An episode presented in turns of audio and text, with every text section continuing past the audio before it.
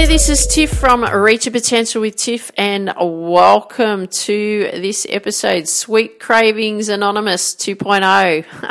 if you were uh, tuned in last week, I shared Sweet Cravings Anonymous, and I was sharing with you a little.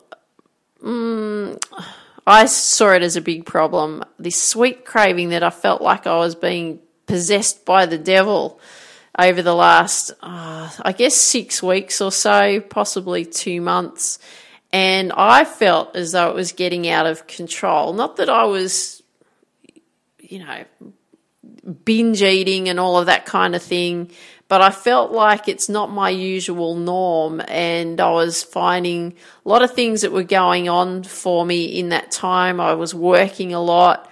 Um, I was getting really tired so at night time, I was really looking for sweet things on, and, and, I was very diligent, much more diligent through the week. And on the weekends, I had this thing where I was like, okay, it's okay. I can go and have, you know, these sweets in the, um, you know, whatever it may be, um, in the afternoon on, you know, or Saturday night or, you know, on Sunday because I said that it was okay. I had this conversation with myself that it was okay to do all that. But what I was finding was that every weekend I was like, okay, well, let's have some more. Let's have some more. Let's have some more. I was like a, not an addiction, but becoming um, slightly obsessed, I think, with having sweets on the weekend because I'd almost get to the point where I'd have to deprive myself during the week. And I, I, I never want to live my life in a thing where I, I, was going to deprive myself because then life is not in, enjoyable, but it's all about moderation and so on. So, what I shared with you was some things that I did in what the plan was in taking action to control it and, and so on. So, I was sharing that I was going to test out having apple cider vinegar at night. So, when I started to get this, a sweet craving coming on, I could do that. And it was really interesting because when the sweet craving came on, yep, great. Off I went and had some apple cider vinegar. That tackled the problem instantly. So I wasn't interested in anything after that. But I also found that I only had to do it every second night. I didn't have to do it every night, which was quite interesting because I, the, the alternate nights I was not looking for something, which I found was really interesting. And even the weekend that's just passed, didn't have any chocolate or anything. Yeah, I had some honey on some bread. I don't have any carbs or anything like bread or anything like that through the week. I only have that on Sundays. So I had, you know, a few rolls with some honey on them and that was okay. I was happy to do that.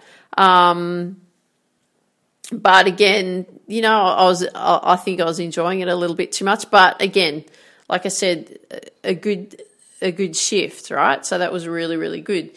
So um, what I wanted to share with you today, though, was what the what I did, and it was really the five steps in order to to make sure that I was keeping uh, on track for what I believed was I felt being possessed by the devil with this sweet craving, um, in order to to make sure that I continually improve me and, and not and overcome this sweet craving so that it doesn't feel like it gets out of control. So the the first step that I did was I really I acknowledged that I felt that it wasn't good, right? So it was that acknowledgement, and I felt that it wasn't good. I felt like I was, like I said, I, I know I keep saying possessed by the devil, but that's what it felt like. Um, so the thing was just acknowledging, okay, you know what, Tiff, there's a problem there. You're craving sweets too much. You're looking for them too much let's acknowledge that that, that, that is a problem and then we need to do something about it. So the second step was okay, I made a decision. And that decision was that I decided it was time to make a change. And it was a time to make a change, especially on the weekends, because during the week it's not, it's fine, it's manageable. But on the weekends it was not so manageable. So the second step was that I made that decision. The third step was then I made sure that I kept on the path. So I made sure I made that agreement with myself was that I was not going to give in to temptation. And once you make that decision, your mindset is very powerful because whatever you uh, think you're going to control those emotions around that but you're the one that's in control, right? I needed to take make sure that I took control of that. So I, you know, it was really interesting because I went and my hubby loves chocolate, so I bought him some chocolate on Saturday night, brought it home for him. Didn't have any because I know what happens if I give in to the temptation, right? So I didn't put myself in that position to give in to the temptation and even have one because I know I can't just have one. I either have a, quite a bit or nothing. So don't give in to the temptation, right? So it was keeping on the path. Number four, I took action, right? So my actions was that I drank, had a tiny little swig of apple cider vinegar just to get rid of that craving, right? That feeling that I needed to have something sweet, which is really I didn't. Because by tackling that issue that was coming up, having a swig of apple cider vinegar got rid of the craving straight away. And number five, step five was continue the process. So it's just about making it and part of the routine, right? It's putting it into the routine of this is what I do. So when I have a craving and I really want something sweet, have a swig of apple cider vinegar.